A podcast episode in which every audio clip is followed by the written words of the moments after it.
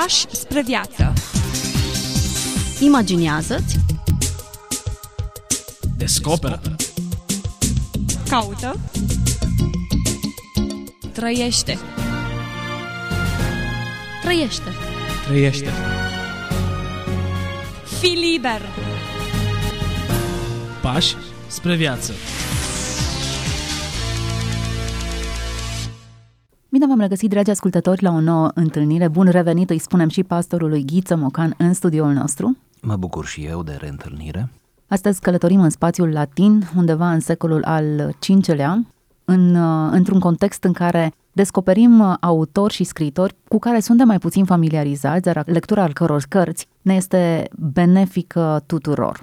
Într-un fel, acesta este și scopul ascuns al acestei emisiuni. Ascuns și fățiș în da, același timp. Pe care îl, iată, aducem la vedere, adică să oferim dragilor noștri ascultători, autori și texte pe care poate n-au reușit să le întâlnească și, într-un fel, să oferim niște scurtături, nu? La îndemână și să deschidem noi, noi perspective și teritorii pe care s-ar putea să nu le fie accesat până acum. Boethius este numele autorului pe care îl vom lectura astăzi și despre care vom vorbi în emisiunea de astăzi. Anicius Manlius Severinus Torquatus Boethius. Patru nume cu rezonanță, nu știam care e numele, care, care e titlul până la urmă. Pentru cine citește istorie și mai ales cultură latină, știe că atunci când aude un asemenea nume, de o asemenea lungime, acest personaj trebuie să fie cu siguranță din lumea bună, lumea înaltă, nobiliară a Romei, pentru că Boethius s-a născut în jurul anului patru sute optzeci, probabil la Roma, într-o familie nobiliară, iar familia lui, rudeniile lui, au fost fie prefecți, fie consuli. Deci, iată, făcea parte din elita, din, din aristocrația elita, da. Aceasta e prima romană. Informație pe care e bine să o rețină ascultătorii noștri. Și-a făcut studiile la Atena, ocazie cu care a învățat limba greacă, ceea ce nu e puțin lucru în condițiile în care deja se căsca, am putea zice, acea prăpastie, mai mult sau mai puțin vizibilă, între răsărit și apus. Tensiunea cred că a existat și rivalitatea dintre sigur, cele două imperii și sigur, culturi. Cele două Europe, exact. Am putea spune. Prin urmare, faptul că studiază la Atena este o mare șansă pentru a se îmbiba deopotrivă de limba și cultura grecească. Pentru că a studiat la Atena, în acel context, s-a îndrăgostit de opere creștine ale părinților răsăriteni și a reușit după aceea să traducă în latină mai multe din aceste opere, ba chiar să le comenteze. Pe lângă operele teologice de care s-a ocupat, el a fost foarte atras de filozofia elenistă sau filozofia greacă din perioada lui Aristotel, Platon, Aristotel, opere care parțial le-a tradus în limba latină și le-a oferit comentarii de asemenea extrem de prețioase. Din această cauză, Boethius a fost considerat de teologia apuseană cel dintâi dintre scolastici, un fel de scolastic avant la lettre, înainte de scolasticismul propriu-zis. După întoarcerea la Roma, din Atena, cum spuneam, a ocupat o importantă funcție în statul condus pe atunci de ostrogotul Teodoric. Acest Teodoric e important ca și personaj pentru că se leagă într-un mod, la un moment dat, fatidic de Boethius. Se căsătorește între timp cu fiica unui mare demnitar, Rusticiana se numea soția lui, și are posibilitatea unei cariere rapide. Socrul său era un apropiat al împăratului Teodoric, se remarcă prin cultură, prin maniere și este așezat, cum spuneam, într-o poziție cheie la palat. Teodoric însă era arian, adică împărtășea erezia ariană.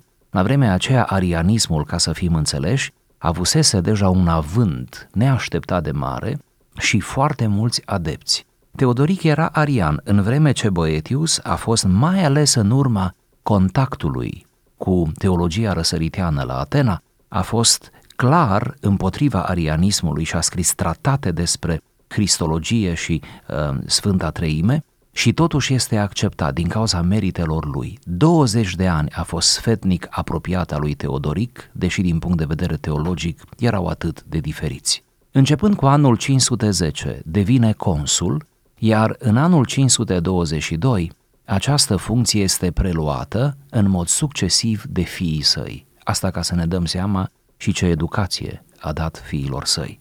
Din nefericire însă, și aici lucrurile încep să se complice, controversa ariană pune capăt vieții sale glorioase. Împăratul Iustin I al Constantinopolului decide să interzică definitiv arianismul înrăsărit prin niște de documente oficiale, cum înțelegem, iar Boethius scrie la un moment dat câteva tratate împotriva acestei erezii, fiind, iată, în duhul lui și în scrierile lui mult mai apropiat de hotărârile și de etosul răsăritian. Teodoric însă nu este deranjat de lucrul acesta, consideră că e o problemă de dogmatică destul de teoretică, fiecare să aibă convingerile lui, până când oameni importanți din răsărit sunt demiși din funcții tocmai pentru că erau arieni. Ei bine, în anul cinci sute douăzeci și patru, anul fatidic al lui Boethius, acesta este întemnițat pur și simplu, fiind consul, este întemnițat în urma unui complot pus la cale de către Ciprianus și alți doi nobili, și speța acestei întemnițări era următoarea. Acest Ciprianus dorea averea unui alt nobil, pe nume Albinus, acuzându-l pe acesta de complot împotriva regelui Teodoric, afirmând că acesta din urmă, Albinus, încheiase în secret o alianță cu împăratul Iustin I. Boethius se ridică împotriva falselor acuzații, își apără prietenul și este acuzat automat de complicitate cu acesta. Ei bine, cei doi nobili fuseseră excluși din administrație, Boethius este acuzat pe nedrept de complicitate și este închis. Timp de șase luni stă în detenție. În perioada aceasta a fost o perioadă fecundă din punct de vedere intelectual și chiar teologic, pentru că atunci Boethius va scrie celebrul și îndrăgitul tratat Mângâierile filozofiei, tratat pe care îl recomand cu drag ascultătorilor noștri, se găsește în românește, într-o bună traducere și explicație. După detenție, Boethius este executat pe douăzeci și patru octombrie cinci sute douăzeci și patru la Pavia. Incredibil, ce absurd, ce da. absurdă condamnare. Da. Am vrut să spunem până la capăt aceste lucruri ca să înțelegem că există și alte feluri de martiraj, am putea zice. Iată, într-o cultură declarat creștină, într-o perioadă în care persecuțiile sunt istorie, totuși, din când în când, într-o nefericită, nu, ambianță și într-un nefericit context, un om de talia lui Boethius, un nobil, un consul atât de, de îndrăgit și de respectat, totalmente nevinovat, cade pur și simplu pradă intrigilor de la palat. Interesantă istorie, interesant rol pe care îl joacă acest nume, mai puțin cunoscut nouă, dar iată cu implicații profunde. Este primul care își organizează discursul sub formă de întrebări, iar întrebările întotdeauna au născut curente noi de gândire și șansa Sigur. unui nou început. Întrebările Sigur. bune n-au, dau naștere. Arta dialogală. Exact. A avut contribuții serioase la retorică. Retorica era extrem de îndrăgită în vremea aceea în mediul latin, cu părinți puternici în spate.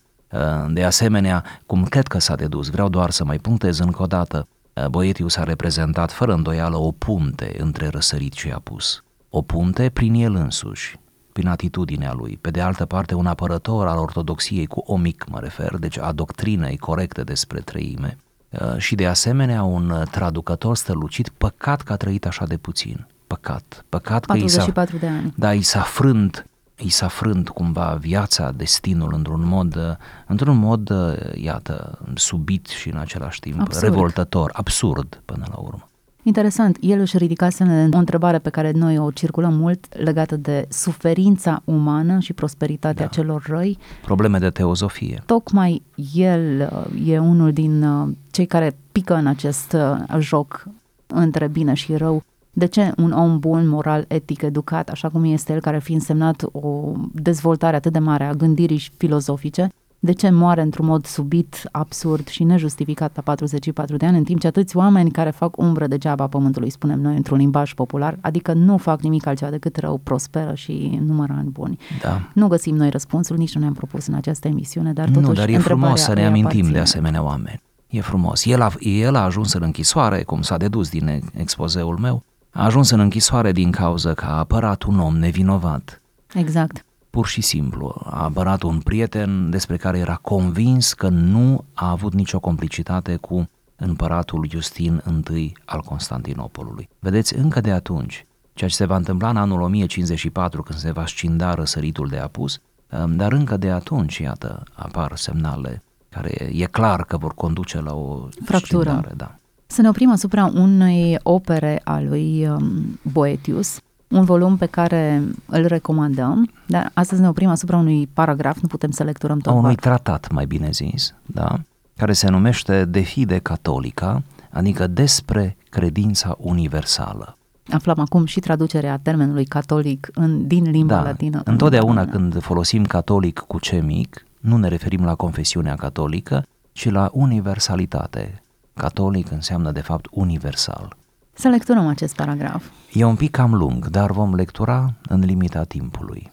Credința creștină se întemeiază pe autoritatea Noului și a Vechiului Testament și, deși Vechea Scriptură conține numele lui Hristos și a anunțat dintotdeauna venirea celui despre care credem că a și venit prin nașterea sa din fecioară, totuși, această credință s-a făcut cunoscută în toată lumea de la venirea minunată a Mântuitorului nostru. Iar această religie a noastră, pe care o numim creștină și universală, are ca temei mai ales aceste afirmații fundamentale, potrivit cărora din eternitate, adică înainte de zidirea lumii, înainte de tot ceea ce poate fi cuprins în noțiunea de timp, a existat substanța divină a Tatălui, a Fiului și a Duhului Sfânt, astfel încât spunem Dumnezeu Tatăl, Dumnezeu Fiul și Dumnezeul Sfântul Duh, fără să afirmăm că sunt trei Dumnezei,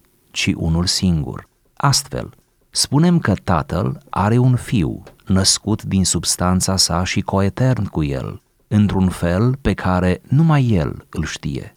Pe aceasta, credința creștină îl mărturisește ca Fiu, în măsura în care nu este același cu Tatăl și nici Tatăl nu a fost vreodată Fiu, astfel ca mintea omului să nu-și închipuie o genealogie divină la infinit și nici Fiul, care are aceeași natură prin care este coetern cu Tatăl, nu a devenit vreodată Tatăl, pentru ca genealogia divină să nu fie trasată la infinit.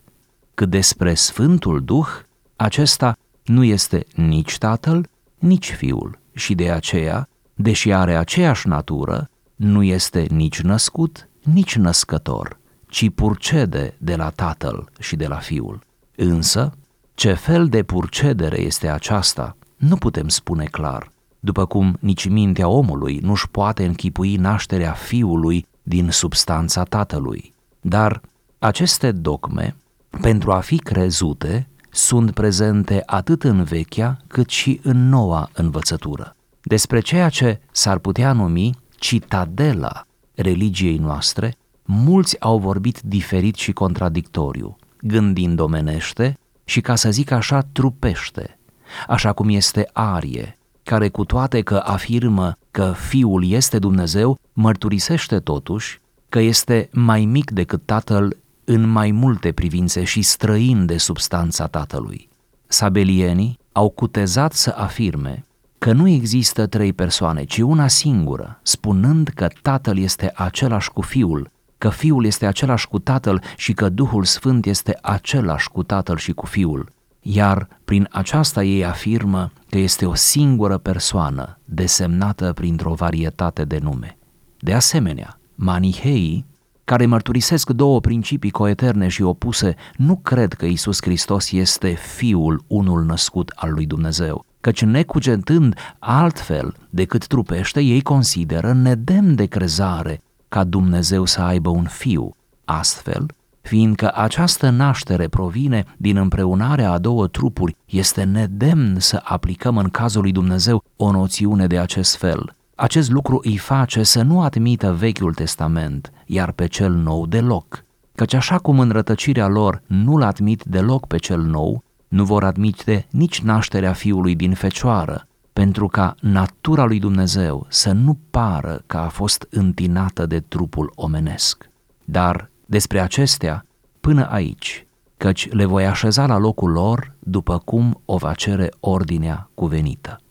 Deci natura divină, dăinuind fără vreo schimbare din veșnicie și până în veșnicie, dintr-o voință cunoscută numai sieși, a vrut să făurească lumea și, pentru că aceasta nu exista, a făcut-o să existe, dar nu a produs-o din substanța sa, ca să nu se creadă că este divină prin natură și nici n-a creat-o din altceva, ca nu cumva să se creadă că a existat ceva care, prin existența propriei naturi, i-ar fi putut ajuta voința și că ar fi existat ceva necreat de el, care există totuși, ci prin cuvânt a făcut cerurile, a creat pământul, astfel încât să facă naturile demne de locașul ceresc, iar pe cele pământești să le potrivească pământului. Dintre naturile cerești însă, pe care le numim la modul general naturi îngerești, cu toate că acolo, pe baza unor legi bine determinate,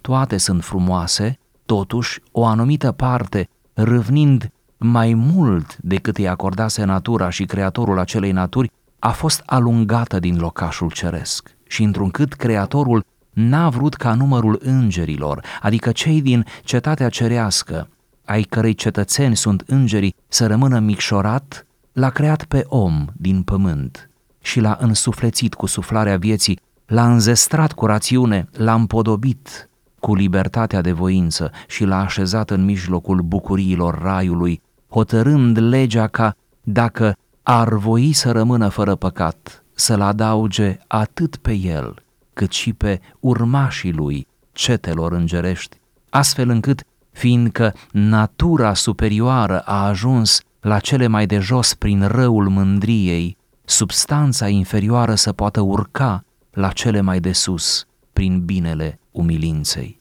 Dar acel izvor al invidiei, nerăbdând ca omul să urce în locul unde el n-a meritat să rămână, folosind ispita, l-a făcut pe el și pe soția lui, pe care creatorul o crease din coasta lui pentru înmulțire, să se supună pedepselor neascultării, promițându-i și lui dumnezeirea de la care a fost alungat, pentru că voia să-și o însușească în chip trufaș. Textul e mai lung, ne oprim puțin aici. Da, și aș zice să, de dragul ascultătorilor și atenți la atenția lor, să pornim cumva în analiza acestui text de la sfârșitul. Eu aș porni cu o întrebare înainte de analiză. Cui era adresat acest text? Acest text, după știința mea, nu era adresat unei persoane fizice, cum am spune noi astăzi. Ce Dar a unui fost, tip de audiență, mă da, gândesc. Da, ce a fost scris ca un tratat de apologetică într-o vreme în care credința era liberă, da?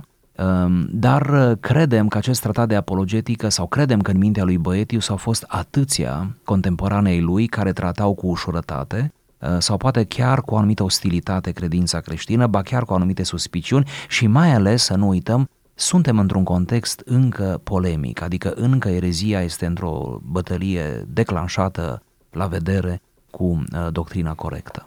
Întorcându-mă la text, textul corectează sau clarifică anumite concepte pe care noi le susținem că sunt destul de clare. Noi le luăm ca deja rezolvate. Exact, de la sine. Ori el le ia și ne și mirăm de ce se întoarce la acestea, nu se întoarce în contextul, de aceea era și întrebarea cu audiența, care da, avea nevoie da. de un tip, acest tip de informație. E clar că era nevoie de o clarificare în, în domeniul acesta. Pentru cei care nu sunt familiari cu erezia ariană, foarte scurt ați putea să o reprezentați. Sigur că da. Erezia ariană îl dezbracă pe Hristos de divinitatea lui. De fapt, aici a fost uh, esența acestei erezii și periculozitatea ei, a faptului că uh, nu poate Dumnezeu să fie și om și Dumnezeu. Prin urmare, Iisus a existat istoriografic vorbind, Arie recunoaște existența lui Iisus, lucrările lui Iisus, dar le-a făcut ca un om înzestrat, ca un om cu puteri superioare, dar, cum zic, ca un om. Sigur că arianismul a luat după aceea diferite forme. Specialiștii știu sau ne explică faptul că a existat un arianism radical după Arie și un arianism moderat, dar oricum asta trebuie să reținem, este o atingere la adresa identității lui Hristos. Este dezbrăcarea de divin, poate cea mai simplă explicație posibilă. Pentru că noi preluăm acest text și îl supunem audienței noastre, secolul douăzeci și unu, care se luptă cu un alt tip de dileme, ar trebui să justificăm ce ne propunem sau de ce le propunem discuția aceasta. Pe de o parte, omul secolului douăzeci și unu nu-și mai ridică semnele astea de întrebare. Asupra Trinității, asupra naturii exact. Lui Hristos, nu? Îl face asta să le ia lucrurile ca de la sine și într-un mod ușor, fără să înțeleagă semnificația lor. Iar noi ne propunem să-i arătăm, stai un pic, că nu sunt chiar așa lucrurile, e ceva miez aici, ar merita să te oprești puțin asupra acestor lucruri. E ignoranță sau e necredință? Până da. la urma urmei, un amestec dintre cele două. De ce le expunem ascultătorilor noștri acest text? De ce scoatem din cufărul istoriei? Exact. Texte prăfuite, într-un fel, nu? Materiale. Și mai ales un text ca acesta care clarifică... Da, care e destul de tehnic, dogmatic. Uh-huh. Da. Iată un posibil argument. Întotdeauna relațiile din Trinitate, dintre Tatăl, Fiul și Sfântul Duh, dar și identitatea și natura lui Hristos, au fost puse la îndoială. Întotdeauna, inclusiv astăzi. Îmi vine în minte un exemplu, nu e singurul, dar aș vrea să-l ofer. Astăzi, de exemplu, generația contemporanilor noștri, contemporanii noștri sunt pur și simplu asaltați de tot felul de scrieri, de tot felul de informații venite pe cale virtuală sau nu neapărat, în care vorbesc despre scrieri apocrife, pe care biserica, oarecare biserică le-a tot ascuns de noi, dar care iată cât sunt de importante, despre mai mulți salvatori până la urmă ai lumii de-a lungul istoriei, nu doar Isus.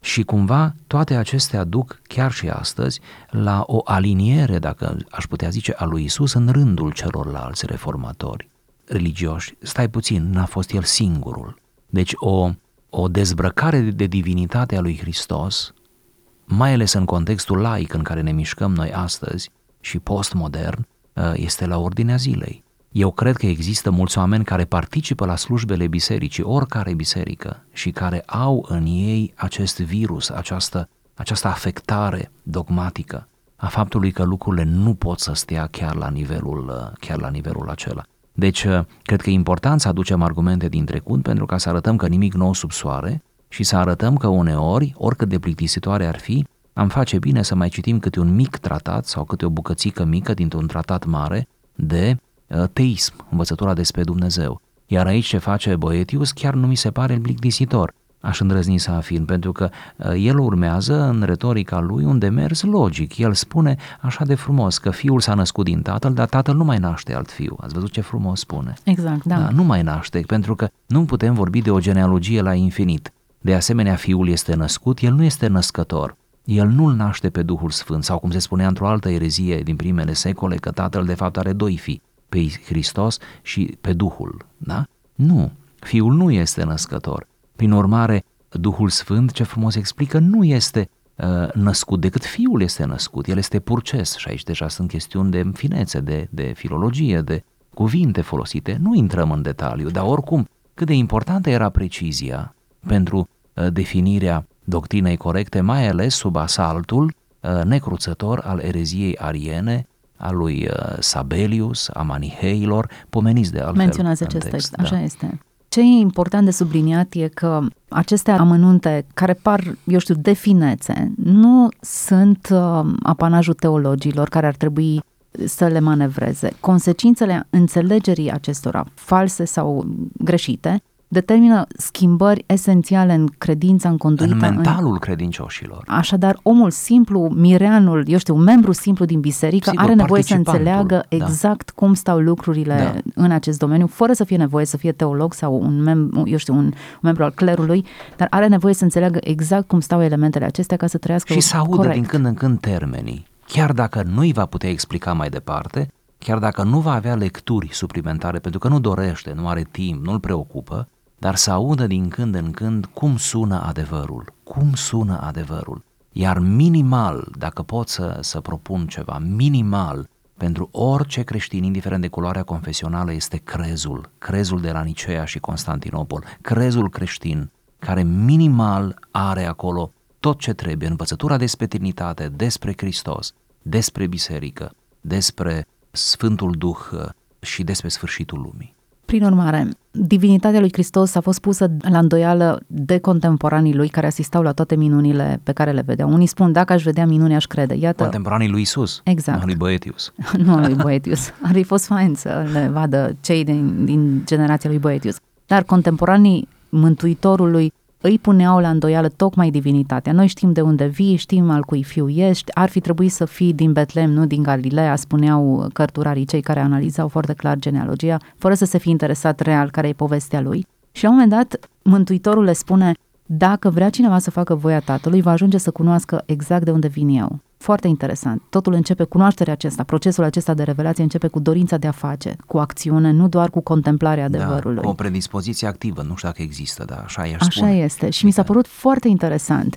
Până la urmă, adevărurile de care vorbește Boethius pot fi înțelese, asimilate, percepute în măsura în care te interesează în mod sincer să le aplici, să faci ceva cu viața da. ta în direcția aceasta. Altfel, ele devin simple noțiuni confuze care nu au niciun rost. Adevărul este pentru inimă deschisă, nu?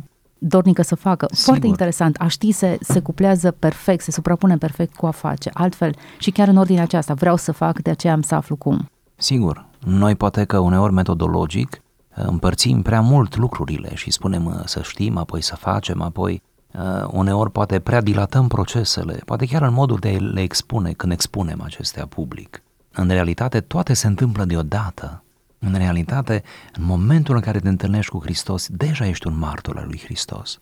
În momentul în care primești harul iertării, deja primești un anumit dar, chiar dacă încă nu ți-e clar ce dar ai. Deci lucrurile se întâmplă cam deodată, am putea zice, concomitent. Simultan. Interesant această da. simultanitate. Da, da, da. Mă bucur că putem să o precizăm, pentru că prea rar vorbim despre uh-huh. ea. Noi le prea etapizăm și cumva... Cumva poate facem, facem rău vieții de credință, la modul practic. Acum ne gândim dincolo de tratat, dincolo de concepte, nu? Cum se regăsesc ele, cum se aplică ele în viața concretă a oamenilor. Suntem la finalul emisiunii și probabil că va fi nevoie să continuăm discuția într-un episod ulterior. Da, Nici dar înainte am... să încheiem, să nu uităm ultima informație, să o menționăm din citatul nostru. Îngerii care au căzut cu Lucifer, spune Boethius, au fost înlocuiți în viziunea lui Dumnezeu, așa interpretează el, prin om, prin crearea omului. Și el vede, și asta este un fapt inedit, care merită să-l, să-l punem în mintea noastră ca subiect de reflexie. El vede crearea omului ca o reașezare a lui, a omului, sau o completare. O substituire a părților căzute. Căzute. Și eu m-am gândit la lucrul acesta.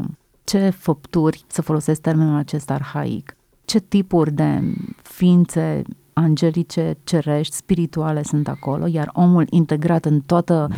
panoplia aceasta, o, o specie aparte, ceva diferit de tot, um, nu neapărat că ierarhizăm, dar clar că e ceva mai bun pentru că e versiunea răscumpărată.